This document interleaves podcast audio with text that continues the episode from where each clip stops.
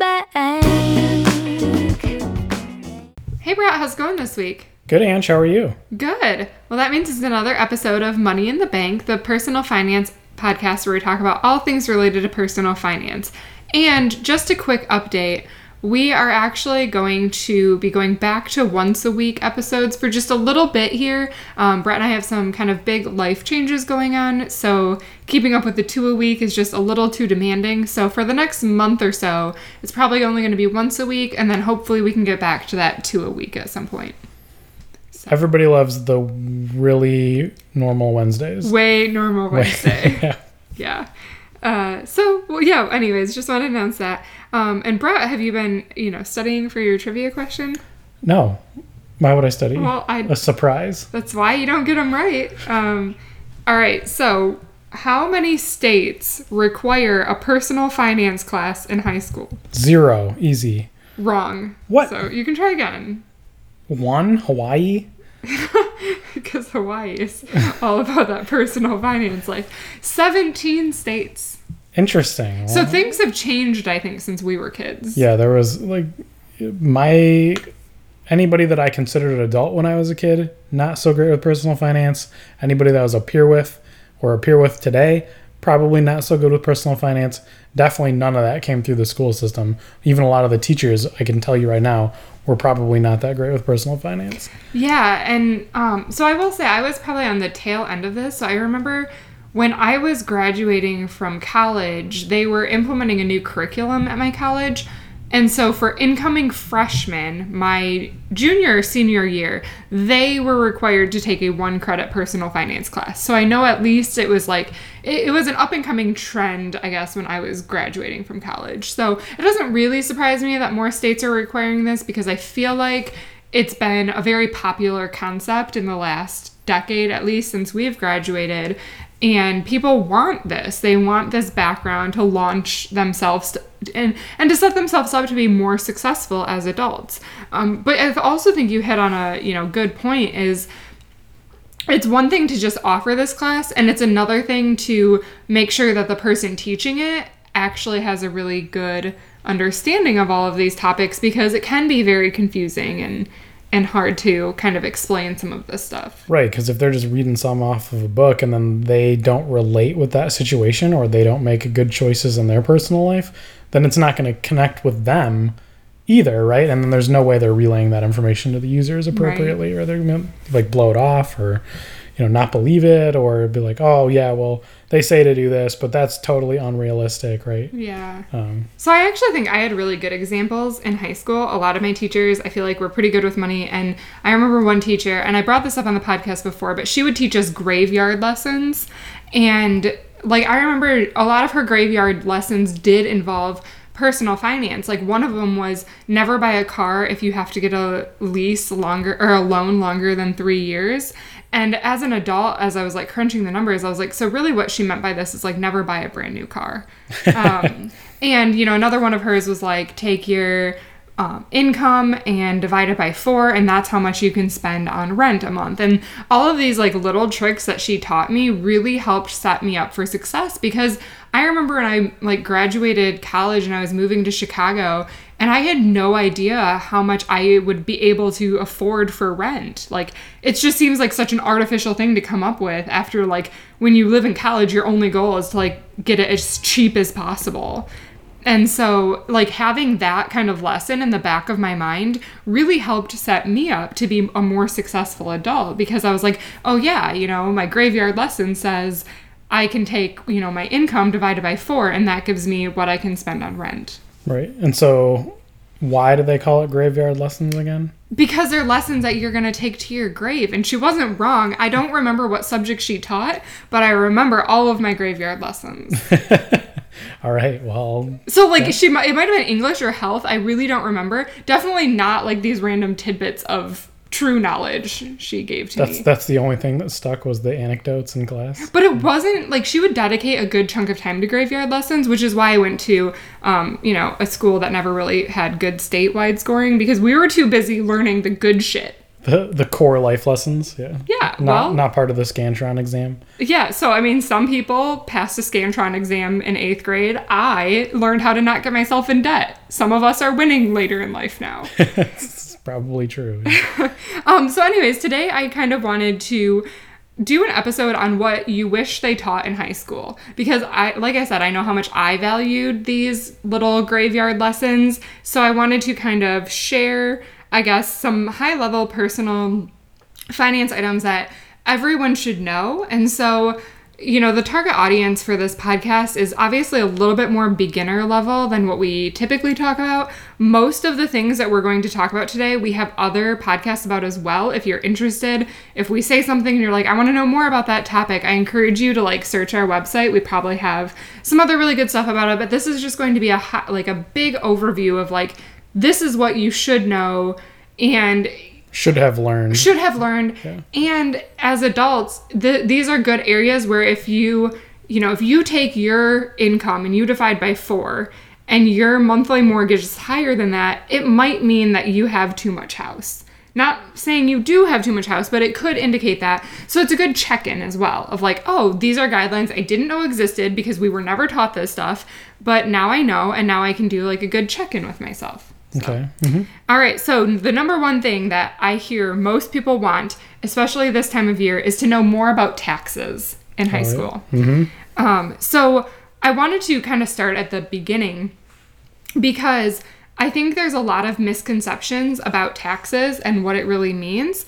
So when you first get a job, and this was, ex- you know, this was actually another graveyard lesson, but uh, when I first got my job, you have to decide if you want to withhold zero or one. Typically, as like a single young kid, right? Right. Anybody anybody that gets like a first job has to kind of make that decision, right? Right. And then they're like, I have no idea why would I ever be asked this. This is stupid. Yeah, and so I remember the way it was explained to me was if you if you do zero, it means that more taxes will get taken out of your paycheck, but you'll get more back at the end of the year.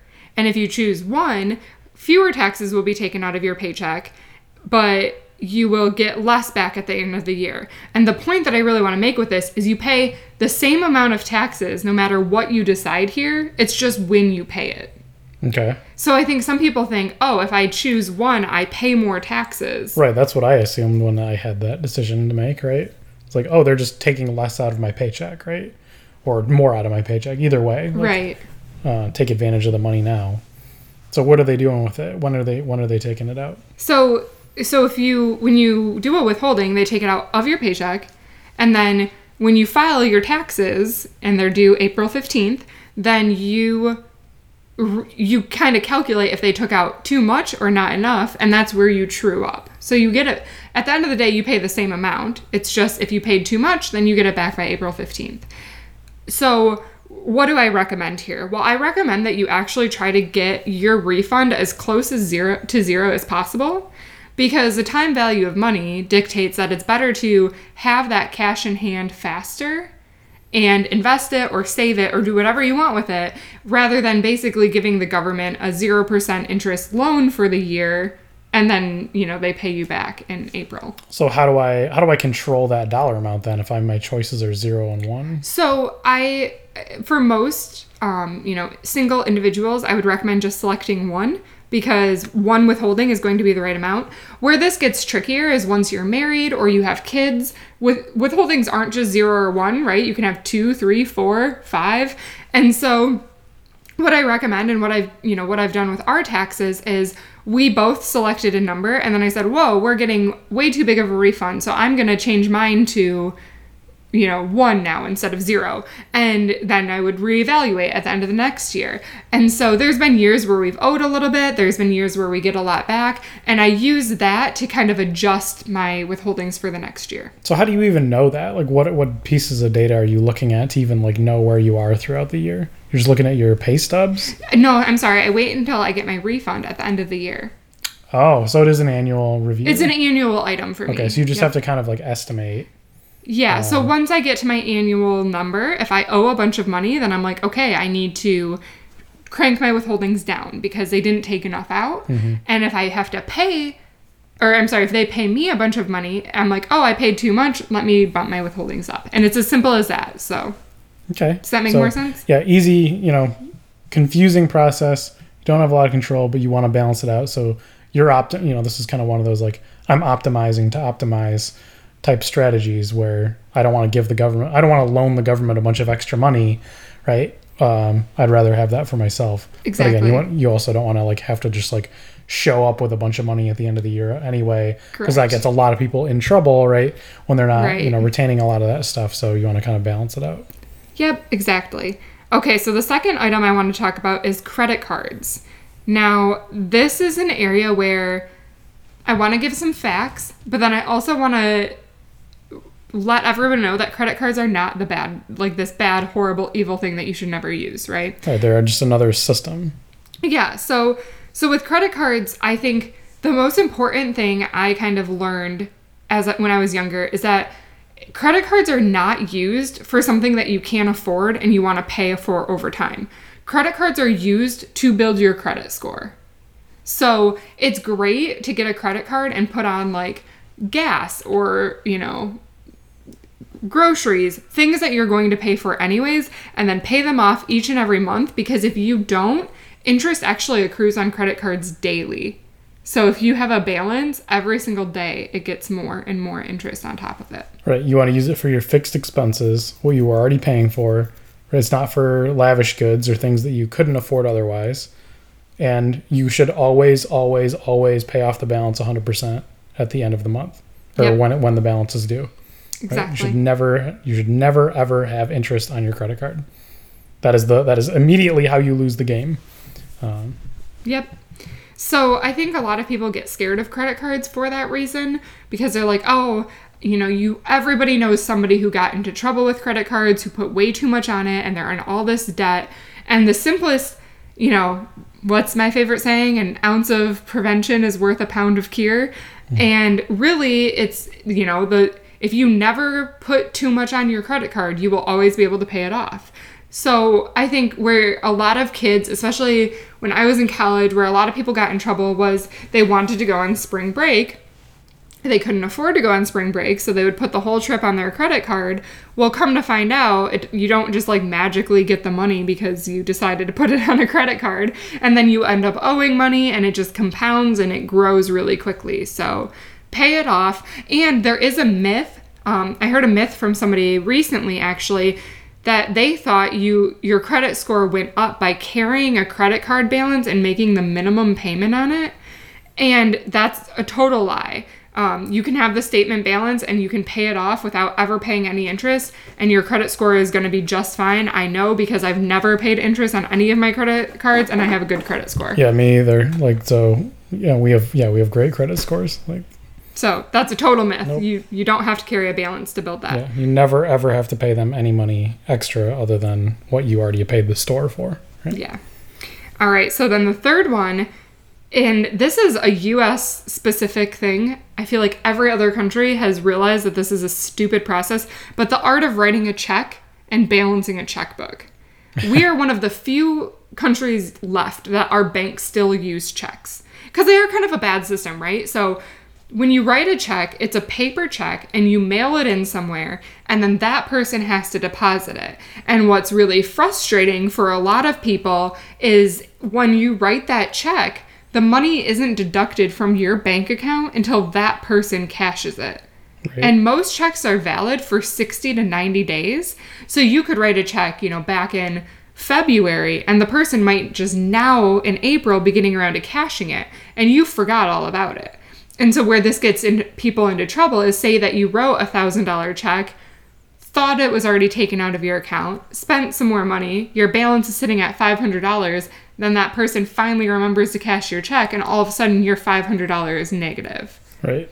So that's why it's really important whenever you write a check to make sure that you have a note somewhere. And this used to be in a physical checkbook that people carried around. I remember my mom when I was younger would take it to the grocery store as soon as we like got groceries, she would write that amount in it and like hand the check over. I would say that check usage isn't as common anymore. So most people don't carry around a checkbook.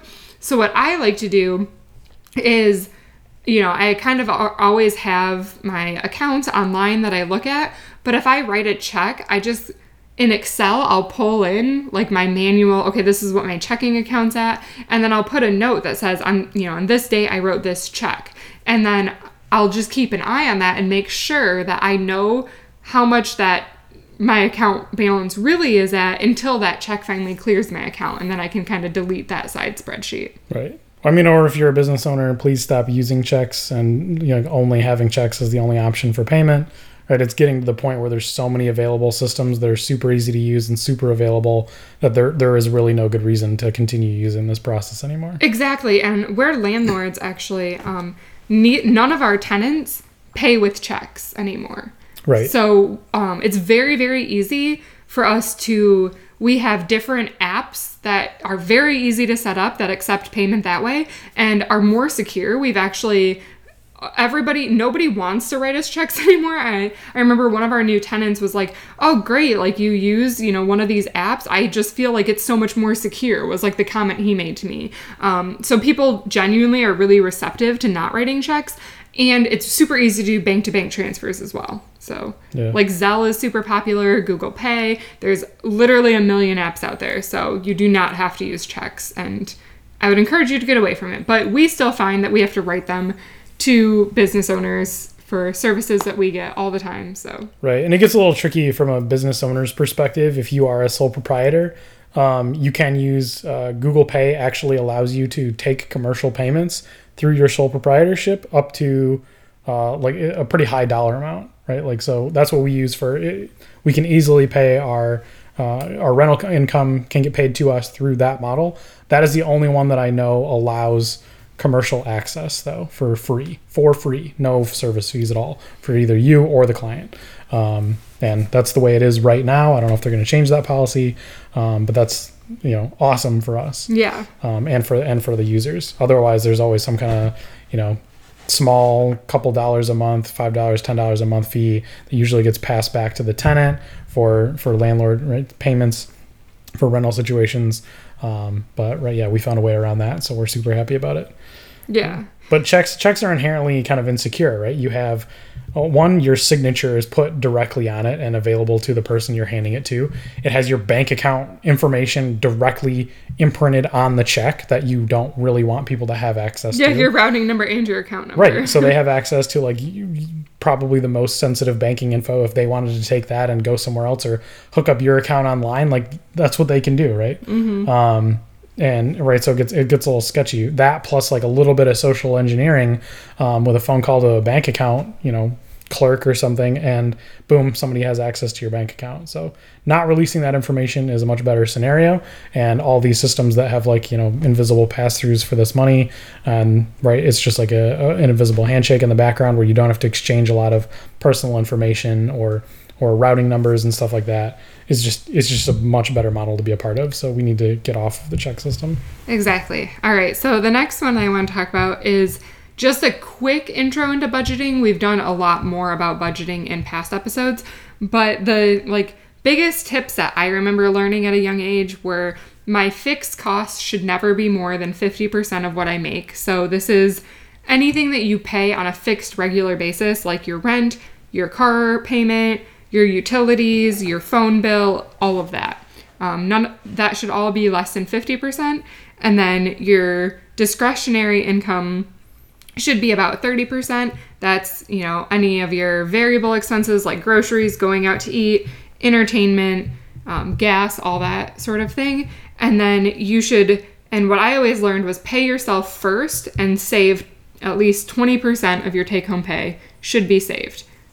Um, and I, I actually followed that like from you know job numero uno out of college and obviously you know from there i could expand my savings if i wanted to but i think for the average person if you can get to that i save 20% of what i make that's a super awesome number to hit because you know a lot of that can go towards your future retirement but a good chunk of that can go towards mid to long term savings goals as well like buying a house or car or anything like that Right, and those rules are relatively scalable too, right? They they make it a lot better for you over time, right? So as you mm-hmm. as you like continue working in your career and making a little bit more money every year, that just does you more favors, mm-hmm. right? I mean, you're still you're still inflating your lifestyle by the you know those other percentages, right? My living expenses are going to go up, you know, if I double my income over 25 years, then all you know that assumes my expenses all doubled too, right? But you know, starting out that way, those are there's like good baseline rules to live by, and the, again, just always reminding at the back of your head that if you can keep your fixed expenses fixed and you can continue dumping more in the savings realm, then that just is the recipe for you know retiring early. Right, exactly. or just giving yourself more options of like, I think it's becoming increasingly common, especially for millennials, to like want to just take six months off and go travel. And, you know, having savings is what allows you to do that. So that's always like a really, you know, good thing to shoot for. But, you know, we also recently just did an episode on the cost of college. So obviously, saving money is just a really good thing to do for whatever kind of future goals you have and they're different for everybody you know for some people it's paying for kids colleges retirement etc but these are all you know really really good things so um, i think starting at that it, shooting for that 20% range is like a really good foot in the door and then you can adjust up or down from there based off of your specific goals so, so i'm going to tack one onto this one uh, i don't know if it's your number five or if there's more but um, in order to enable this one you need to know how much you're spending, right? And we've talked about this like 25 times on the podcast, right? Of you need a system to control visibly where your money is going.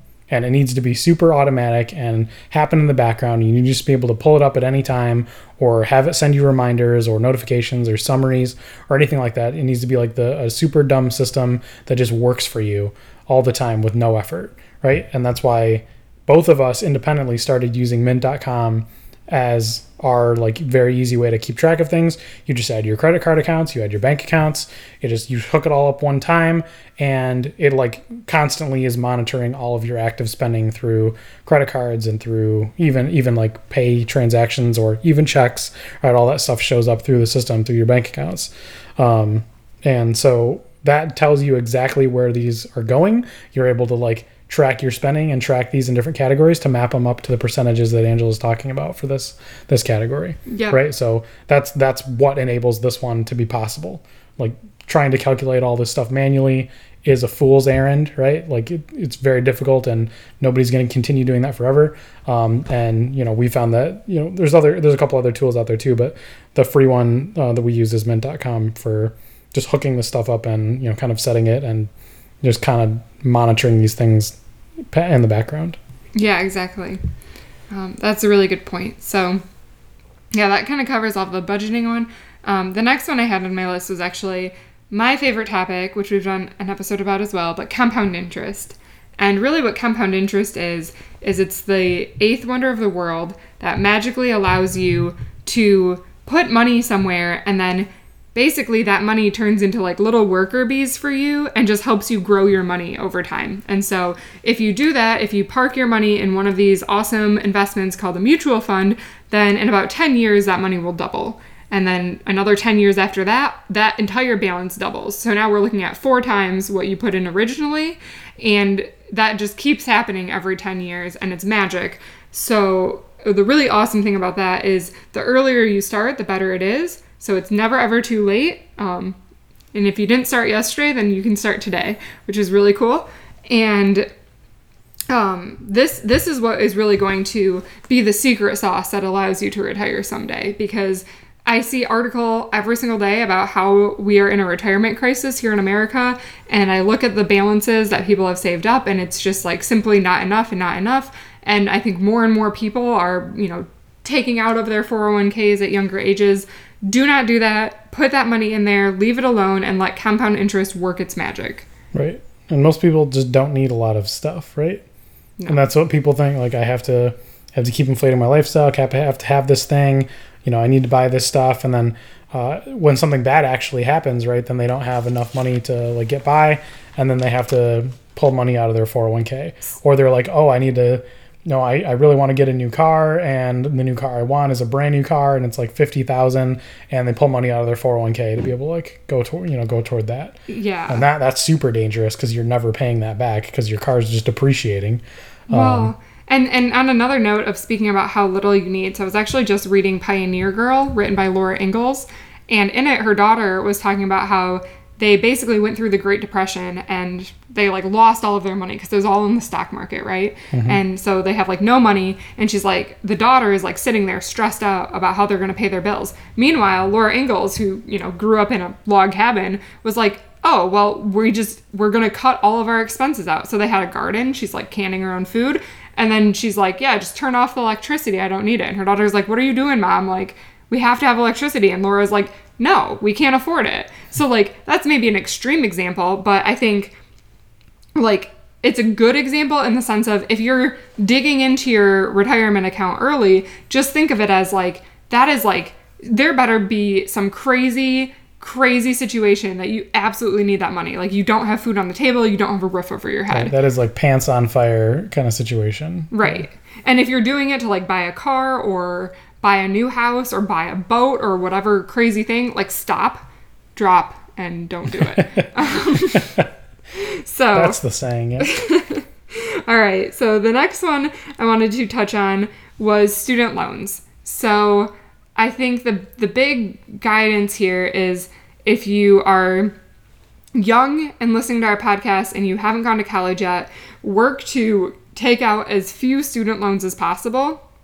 That was a strategy that worked really really well for me. I only took out how much I needed to cover like the balance due every semester instead of taking out like the full tuition and room and board package that they were offering me. So that's super huge to do. And then um, the second thing I think is super important is to pay them off as fast as humanly possible. Um, I know, you know, some people will refinance them and invest the difference, but for me, it's, you know, it's different than a mortgage because you don't have anything backing that to sell, right? So when you own a house and you have a mortgage on it, you can always sell the house and pay the mortgage off. But with your student loans, you can't do that. So getting that debt to a manageable amount or eliminating it completely, it for sure is one of the best things I've ever done. And even if it would have been slightly more optimal for me to invest my money instead, I wouldn't change my decision for anything because I would still have student loans if I didn't pay them off early. And I'm so glad that I don't have that fixed monthly payment anymore. Yeah, we, we know so many people that just take out as, as many loans as they could to like do whatever they wanted, you know, party all the time, go on vacations. Uh, it was just like basically you replaced income with that ability to take out loans and just maxed it out and then just like treated that money like you were making like $100,000 a year or whatever, right? Um, and that's just not the case. Right? So Yeah. you're, you're basically uh, going into that constantly. It's worse than not having any money, right? Is having less than no money. Right. And that's just not the mentality that we have today for most college kids. Exactly. Okay, so the next one I wanted to talk through is credit score. Now, credit score is something that I was focused on early in my life. So I got a credit card at 18 and I started paying on it. Um, you know, I started charging a few things here and there to it and paying it off and building that credit score, which was super important because as I got older and it was, you know, I was in the market for a house in my early 20s, it made it far easier to go through that process because I had credit. And another thing I will say so, a lot of people, I talk to a lot of parents that are like, oh, my kid's turning 18, but like I would never let them get a credit card. Well, it's, it gets harder to get one. So, when you're 18 and you don't have credit, credit card companies expect that. But if you wait until you're like 23 and you've never had a credit card, it gets harder and you might have to do a secured credit card which is through your bank where you basically take in like $500 and they hold on to that $500 for you and that's your whole credit balance mm-hmm. so you know you're just charging against that. And um, so it gets a lot more more challenging. So i would say get a credit card but learn to be responsible with it at a young age. And that's a huge lesson all in itself. Yeah, and then I mean, the younger you can instill those policies, like great, like give them a credit card, make sure they're using it appropriately. That's gonna just in- ensure that that behavior continues on for the rest of their life. If you like don't let them get a credit card and then until they graduate from college and then all of a sudden like after they have a job and are living in an apartment and making payments that way um, great then they need to go out and have a credit card and like everywhere today you like need to have a credit card for like everything right so I, I think this is becoming less and less of an issue but you're exactly right you need to have the ability to pay on that and be responsible with it as early as possible. Well, and the other thing I want to bring up is um, there's a difference between credit and debit cards. So, credit cards, you charge against and then you have to pay that balance off every month. Debit cards are attached to your bank account and just deduct the balance out right when you use it. It's basically like a check, but you can swipe it. yep. Um, why I wanted to bring that up is a lot of people are like, no, I'd rather just use a debit card because, you know, I don't, credit cards are the devil. I hear that a lot. But debit cards are actually much less secure because if somebody commits fraud and steals your credit card, you can call the credit card company. They can place a hold on that charge, not let it go through. You never have to pay it off. But if somebody steals your debit card, and they go to the ATM and they take money out, that is gone forever. Yeah, there are some banks that might give you that money back, but a lot of times it's gone. Right. Most policies are like they they just have direct line access to your bank. And right, if you're not like looking at your bank statement every day, they could take out like the limit's five hundred dollars a day for most debit cards, Yeah. right?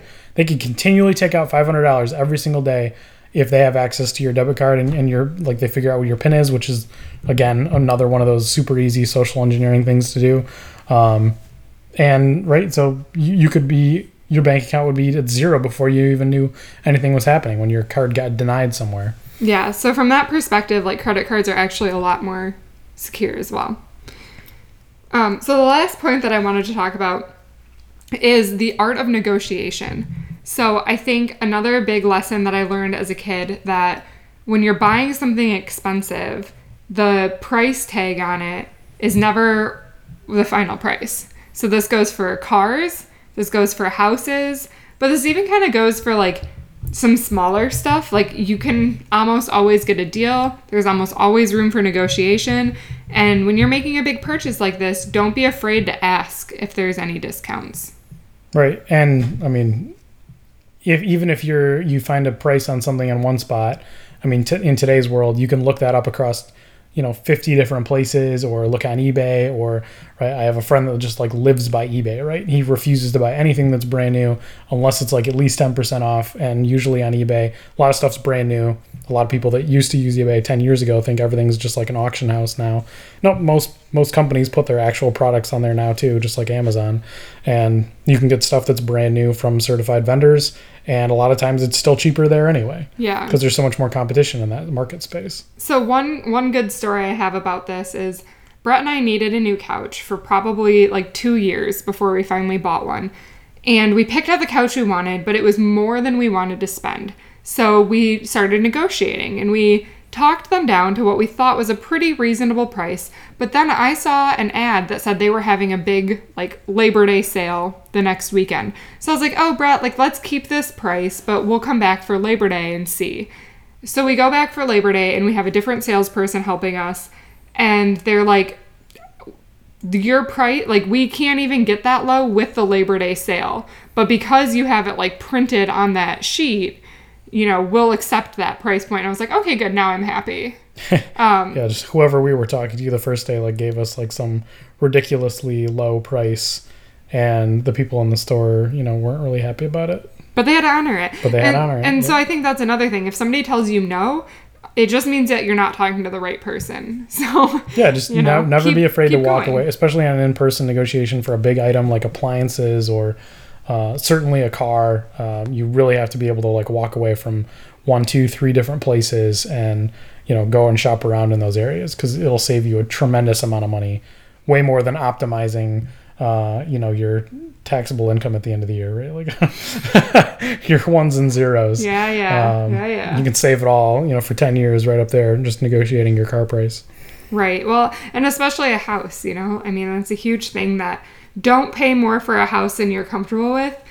Don't let yourself get emotional and think that there's only one house for you, you know? There's a lot of houses out there and if you have to walk away from one, it's sad, but it's not the end of the world. So, you know, be be willing to do that to make sure that, you know, especially kind of like we said with budgeting, all of your fixed costs are staying in that 50% realm. So, all right. Well, is there anything else that you want to add, Brad, or anything else you wish you learned? Or, or did you have any great teachers like I did that taught you anything great in high school? uh, there's no such thing as a free lunch and uh, i'd be happier with the dollar All right. Well, I think the the second one was from The Simpsons. So It was. I don't think you learned that at school, but I'll let it slide. Um, all right. Well, then, the another parting advice from a graveyard lesson that has nothing to do with personal finance, but stuck in my head just the same, is always fill your dinner plate with at least fifty percent vegetables. Oh yeah. So, you know, I mean, we kind of do that now. It just kind of happened that way. We learned how to cook vegetables that don't taste terrible. Uh, I think that was the difference between now and what my childhood was like. Sorry, mom. Uh, just butter, like microwave vegetables with some butter and salt, or margarine, I guess, at the time, uh, and a little bit of salt and pepper was never. Which is funny answer. because all I do is I steam your vegetables and I put on some butter and yum yum powder. And cayenne powder, and sometimes like soy sauce, and sometimes some other things, and sometimes That's onion true. powder. You got to change it up once in a while. I think that's the moral of the story. All right. Well, anyways, so eat your vegetables and I'd be happier with the dollar. I'd be happier with the dollar. All right. Thanks for tuning in this week. Oh, and I forgot, Brett, we are going to start doing listener mail. So I'm really excited about this new ending segment instead of just ending our podcast. Am I gonna have to start mailing you or what? No, so we've been getting some questions in, and one of them um, I actually wanted to bring up. So somebody emailed us after our last podcast because you mentioned on it that Uh oh. the only yeah this was a bad boo boo that you made. You said that the only good laptop in Best Buy was the most expensive one, and so we got somebody who said I'm in the market for a new laptop, and on the episode. Brett mentioned that the only good laptop at Best Buy is the most expensive one. My current laptop is about six years old and just so slow. I was hoping to spend five to seven hundred dollars on a laptop, not a couple thousand dollars. I saved up the money so I can buy the laptop, but now I'm not sure if I should buy a used one, buy a crappy new one, or just keep using my old one. Help. Oh, that's an interesting topic. I've been watching these videos for a million years since I was started since we started with our computer company back in the day. That's watching some of those shows that you talk about. You call in for help uh, with technology problems. That's like what I got, what got me interested in the first place with technology. So, interesting question for me. So yeah, probably misspoke. uh, I guess there are probably no good laptops at Best Buy uh, for the price, uh, for the value. I'll say right. Um, everything is super overpriced for the most part, um, and anything that is a cheaper price that you're gonna that is like high quality parts um, or higher quality parts in the first place is to come with a bunch of crap on it that they make a bunch of money off of, like spyware or not spyware, but like adware and antivirus programs that you really shouldn't use and they want you to pay for, and like free crappy versions of Word and a bunch of other stuff, right? Um, that's a bloatware is what we call that, right? And so you're you're probably better off getting something online if you can you know you're right if you're not on a time crunch right? The only reason i would ever pick something up at best buy is if i like absolutely needed something and i dropped mine in a lake and i was on the way to somewhere where i had to have a computer right? Um, so um, there are good deals on amazon. There's really good deals on newegg.com um, there's uh, really good deals on ebay also for both new and used and or refurbished computers. Um, but i think it comes down to exactly what your criteria is first right? Like we bought angela a new computer um, last year was it already? And right we've, we've had really good luck with asus computers asus and um, you know we were kind of in the market for another one for her because her other one was after like seven years or something you had yours. Um, it just started getting like really slow and yeah we could have replaced the hard drive out but there you know there were some other the battery was going too so it was just time for her to get a new one. And so we found you got to be wi- willing to time and wait for a good deal because there's always good deals uh, electronics and sp- specifically computers and like graphics cards and processors and power supplies if you're going to be building like a desktop. Um, those are always on like a cyclical uh, uh, sale cycle and these things do like just tank in price eventually Yeah, and so we've mentioned it before on the podcast, but we really like to use Camel, Camel, Camel.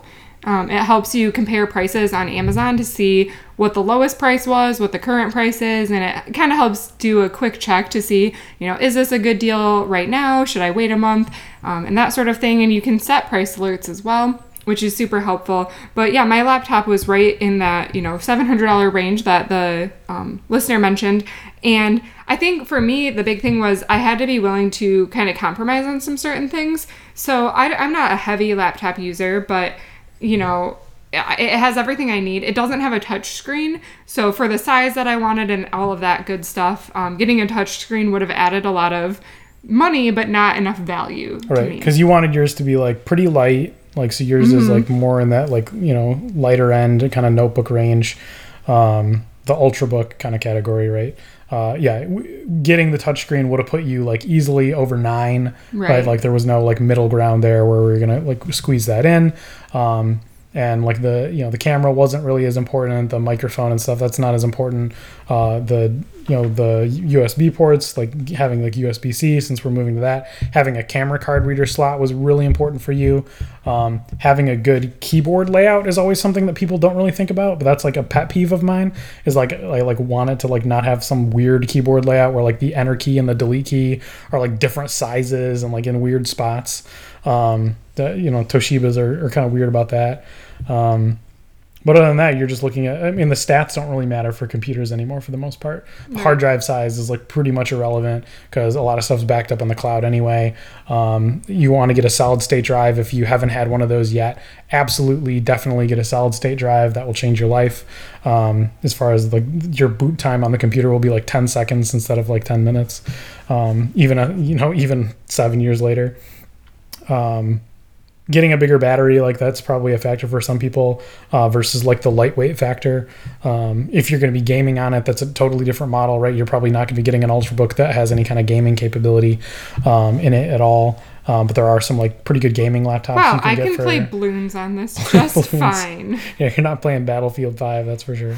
Um, but right so there's it's hard to answer this for one particular circumstance without a little bit more data of, of kind of what the user is looking for.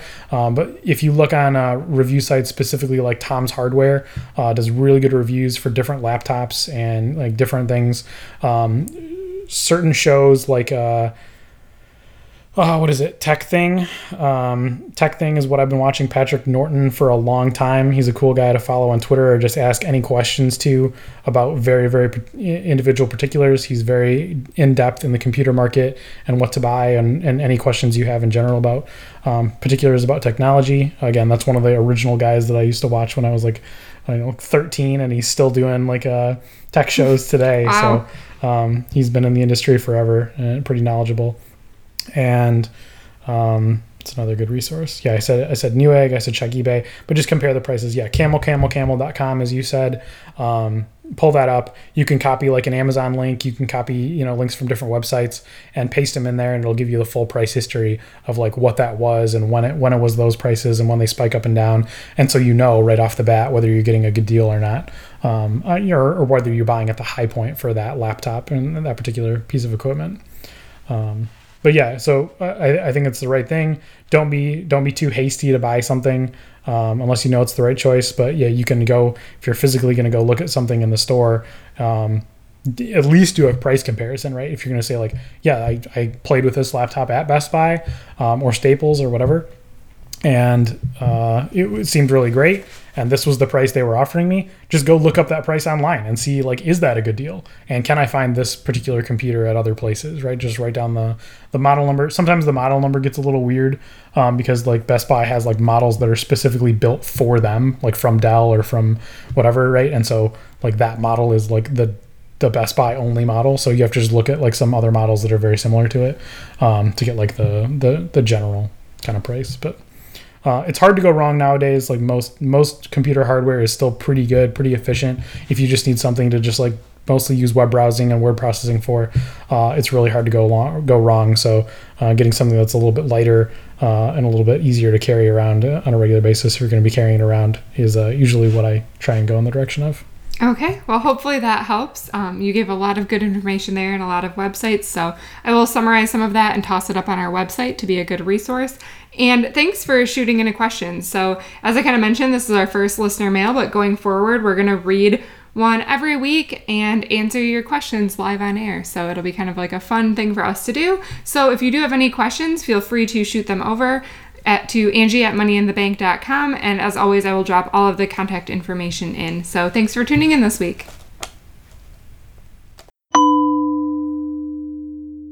Hey guys, thanks for tuning in to this week's episode of Money in the Bank. Make sure to subscribe to us on the iTunes or Stitcher app so that you get weekly alerts every time we post a podcast. Or if you want, you can visit my website, moneyinthebankpodcast.com. And if you want to reach out with any questions or further comments, please email me at angie at moneyinthebankpodcast.com. I look forward to hearing from you. Money in the bank.